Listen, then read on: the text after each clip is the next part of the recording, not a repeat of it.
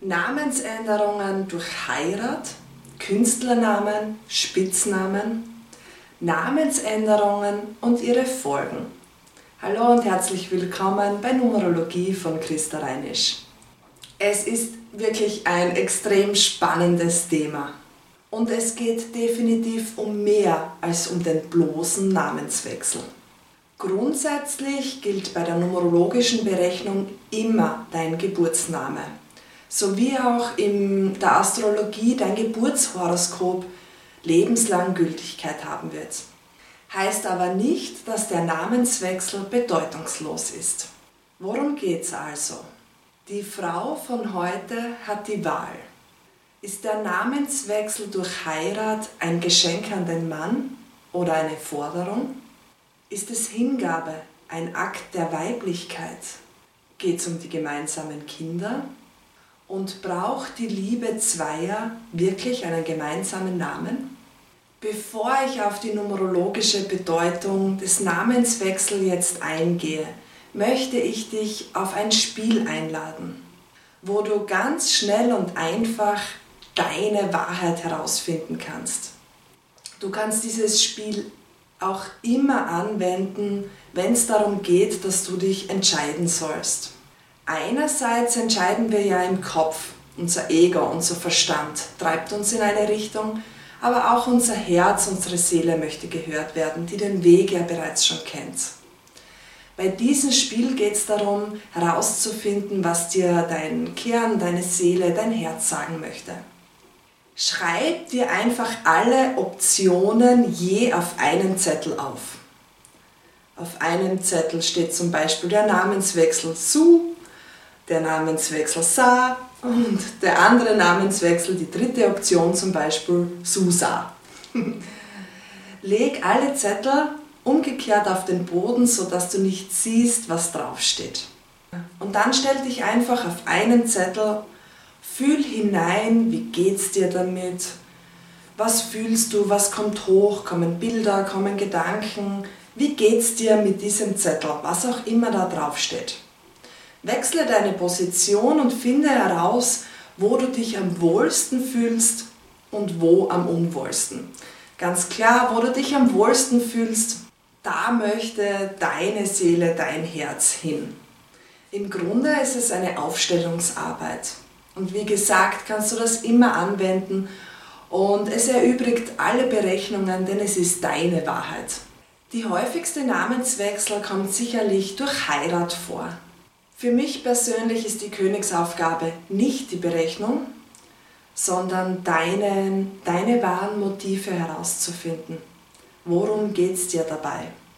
Im numerologischen Kompass eine 1 oder eine 8 auf der linken Seite, also in der Seelenzahl oder in der Persönlichkeitszahl, dann ist oft ganz klar, dass der eigene Name stehen bleibt.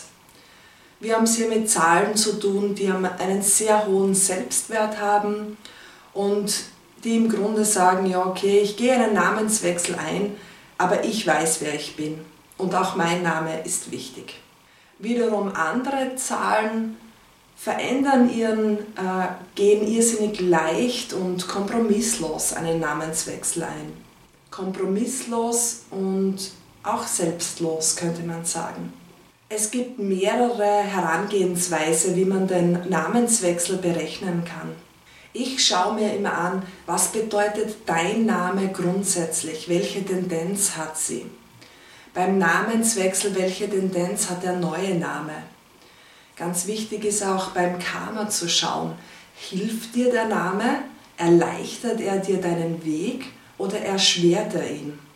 Du kennst sicher auch die Aussage, das verflixte siebte Jahr. Wenn man nachliest auf Wikipedia, findet man heraus, dass diese Aussage aus der Antike stammt, wo man glaubte, dass es sieben Lebensphasen jeweils gibt. In der Numerologie sagen wir, dass vorerst bei einem Namenswechsel sich nichts verändert. Aber nach sieben Jahren musst du die Ahnenlinie, das Schicksal, des anderen Namens annehmen. Du musst ab dem siebten Jahr lernen, mit dem neuen Schicksal umzugehen. Und deshalb ist es so wichtig, vielleicht auch hinzuschauen, was der neue Name bedeutet, ob er es dir erschwert oder erleichtert. Man könnte hier auch in der Kabbala nachschauen, wie sich dein ursprünglicher Name mit dem neuen Namen überhaupt versteht. Wie passt das zusammen? Für mich ist jetzt jedoch trotzdem die wichtigste Entscheidung, was sich bei diesem Zettelspiel für dich ergeben würde. Ich habe die Erfahrung gemacht, dass die Berechnungen auch immer zu, dem, zu deinem optimalen Ergebnis passen. Und dann gibt es ja auch noch die Künstlernamen. Ist eine 5 in der Seele oder in der Persönlichkeit, wird gerne und oft ein Namenswechsel nur für sich alleine eingegangen.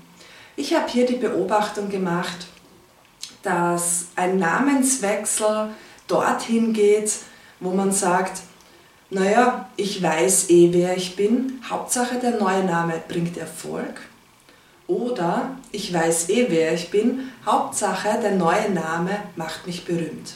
In diesem Fall fällt mir gleich einmal Falco ein, äh, der auch einen Namen gewählt hat, wo es um viel mehr Berühmtheit und Popularität gegangen ist. Die Frage ist hier wirklich, ob der neue Name ergänzt oder erschwert.